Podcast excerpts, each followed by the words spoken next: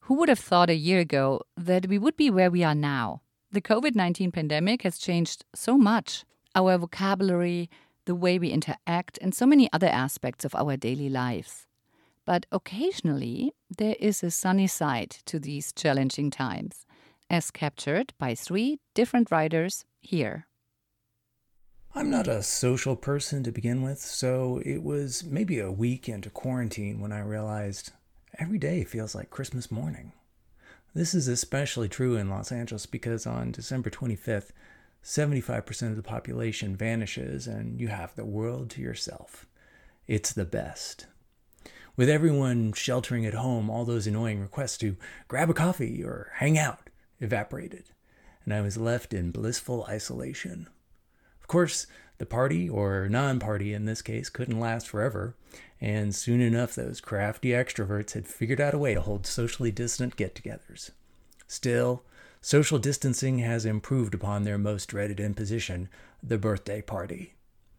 Now, there's a schedule with guests arriving in shifts for a precise visit of no more than an hour. I actually got to visit my friend rather than competing against monopolizing loudmouths for a fleeting moment of attention.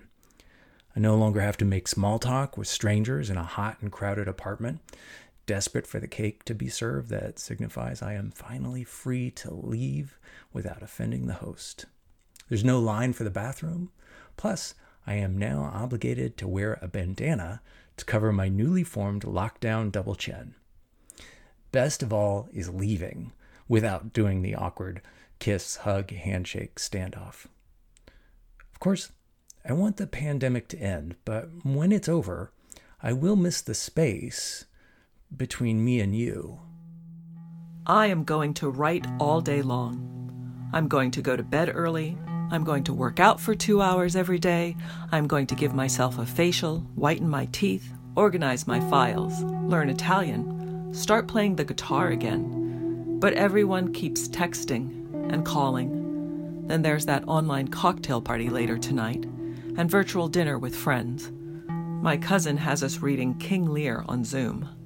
I say yes to everything. I pick up the phone. I am more socially engaged with all this social distancing than ever. It lasts for a little while, my desire to talk to people, to connect, but I have my own ideas about how my day should go. Even though I do think I should try to not be such an introvert, to connect. Truth is, I don't really feel disconnected.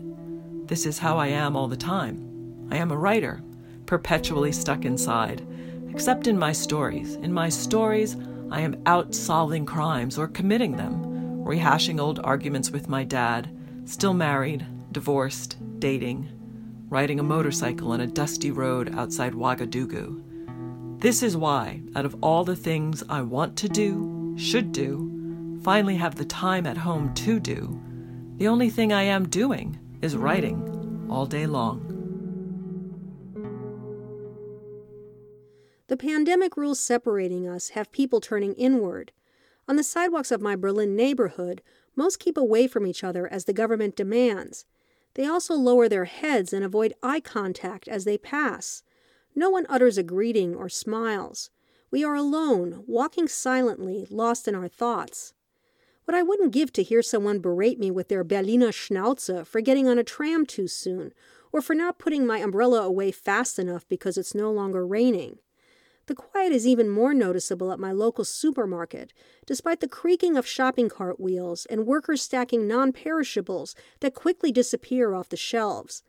My heart pounds in my chest like it does sometimes when I walk on a deserted street late at night. Except there are people in the store. They just aren't speaking. By the time I get to the checkout counter, I can no longer stifle my urge to speak. I think about the need to share a kind word with others, like the checkout person who is in danger of getting sick, but who has no choice but to work. Guten Tag oder mehr wie guten Morgen, I tell her, joking about it being too early to offer the former greeting. Everyone looks so sad, I say. I hope you are doing well. She smiles and thanks me and acknowledges the tough times we are all going through. With a nod to Angela Merkel, she tells me, Das schaffen wir auch, or we can manage this too. I wonder if others in Berlin agree, or when they will end their silence. The answer comes a few hours later when a social media call beckons us to our windows to show support for the healthcare workers on the coronavirus front lines. Many people on my Berlin street heed the call.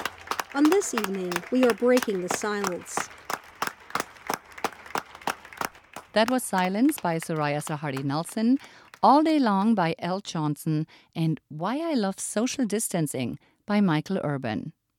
Next time on Wednesday, 3 p.m., the podcast, we bring you stories of loss.